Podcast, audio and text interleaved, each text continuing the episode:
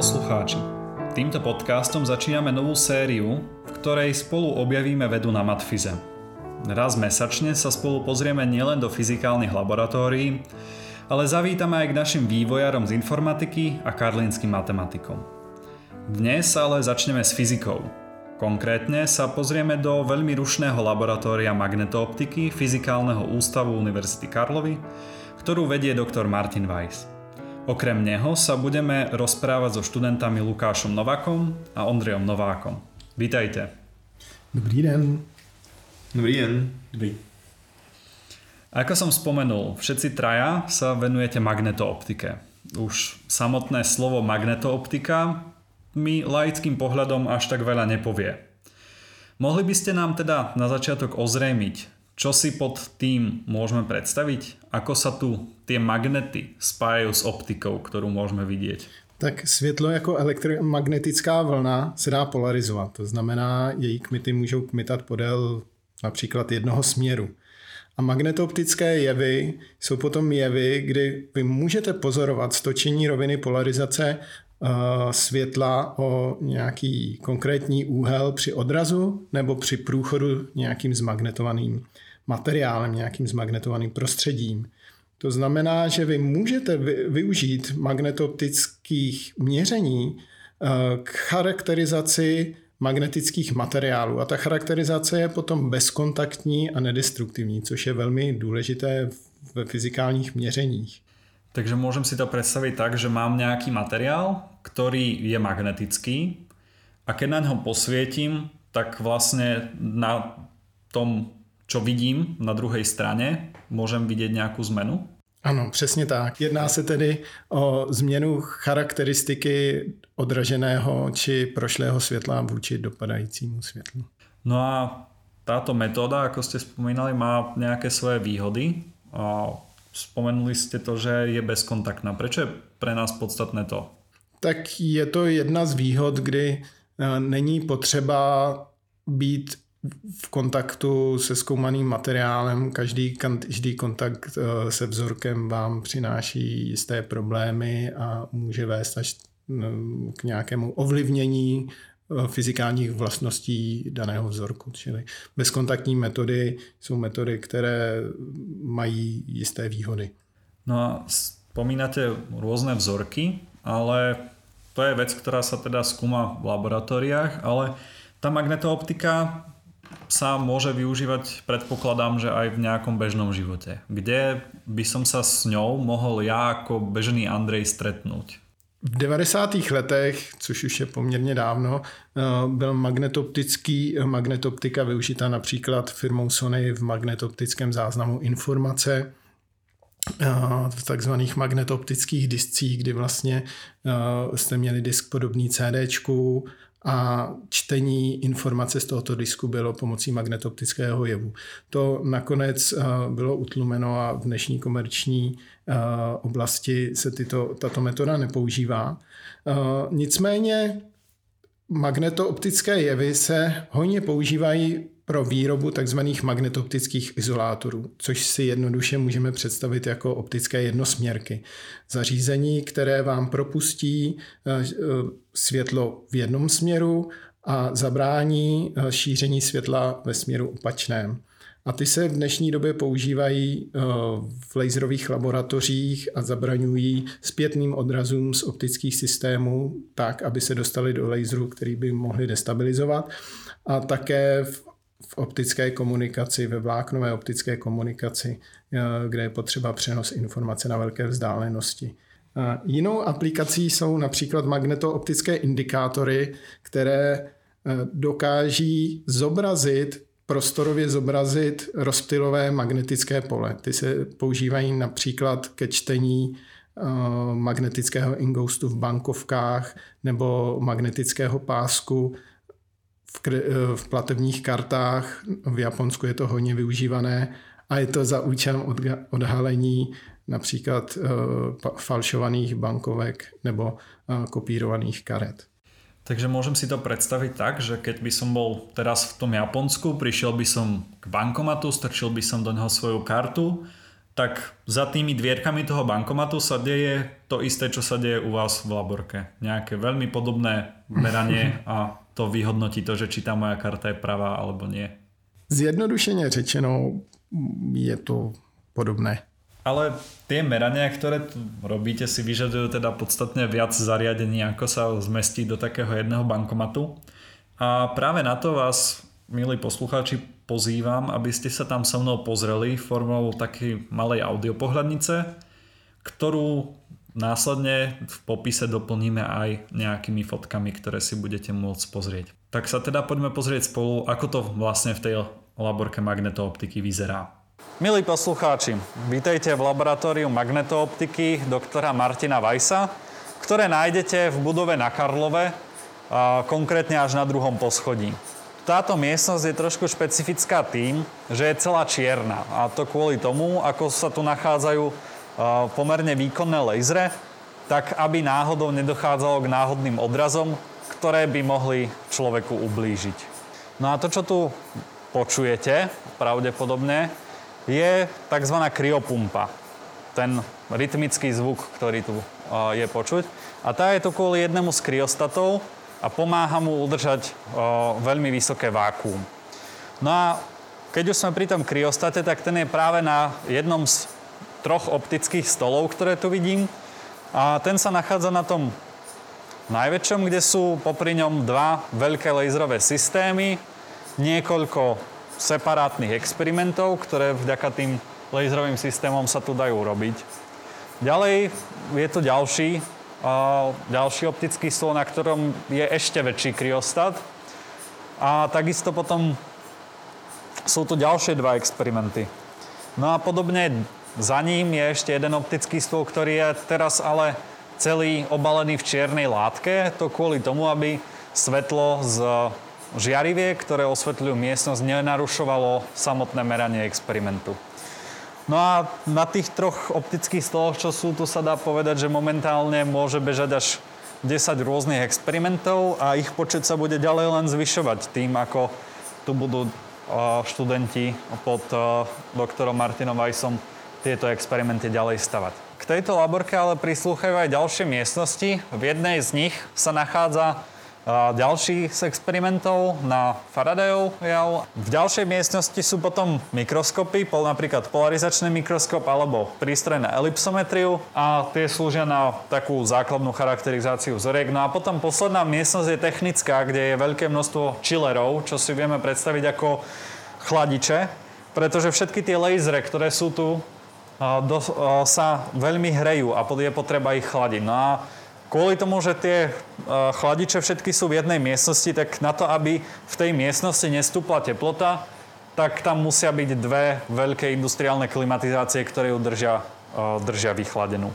Tak mohli sme sa pozrieť pomocou takého krátkeho opisu do toho, ako to v takejto laborke vyzerá. Videli sme tam množstvo optických komponentov, op, no, tri optické stoly, lasery a všetko to zaberá pomerne veľké množstvo miesta, je tam veľ, veľké množstvo experimentov a tu sa mi teda načetá otázka, na čo to vlastne vy používate a v čom je práve ten váš výskum špecifický. Tak my tady děláme převážně magnetoptickou spektroskopii a spektroskopickou elipsometrii, kdy zkoumáme základní fyzikální vlastnosti materiálů pro aplikace v oblastech, jako je třeba integro, integrovaná fotonika, holografické displeje. Vlastně celý ten náš výzkum slouží jako zpětná vazba našim eh, spolupracovníkům ve světových laboratořích, které, kteří vyvíjejí nové materiály a nanostruktury pro dané aplikace a také našim teoretickým spolupracovníkům, kteří navrhují nebo vypočítávají fyzikální vlastnosti daných materiálů. Môžem si to teda predstaviť tak, že príde nejaká firma, ktorá vyrobí nejaký špeciálny materiál, zaklope vám to na dvere a povie, tu máte tento materiál a prosím povedzte mi, ako to v ňom vlastne vyzerá. Tak my převážně spolupracujeme spíše s vědeckými institucemi, avšak eh, máme i spolupráci například s, firmou, s firmou Kritur, která eh, po nás dělá charakterizaci optických vlastností krystalů, které se používají v laserových systémech a které oni vyrábějí.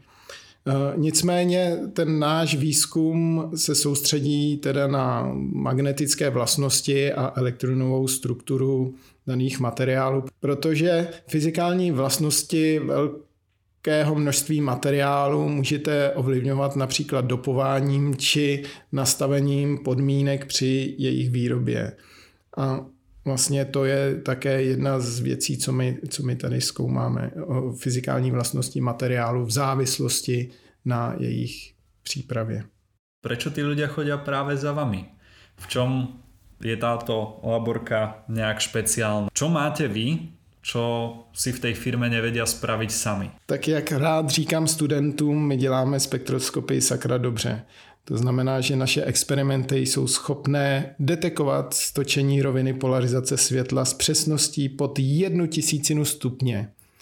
A dokážeme to v kombinaci s našimi kryostaty měřit od heliových teplot, to znamená od 2,5 Kelvinu až pro teploty někde okolo 700-800 Kelvin. Tak keby někoho zajímalo, proč potřebujete tak drahé a zložité, naozaj veľmi komplikované vybavenie, tak je to práve preto, že viete merať veci na veľmi, veľmi presných, presných škálach a načrtli sme to, čo robíte teraz a trochu by ma zaujímalo to aj akú má budúcnosť magnetooptika.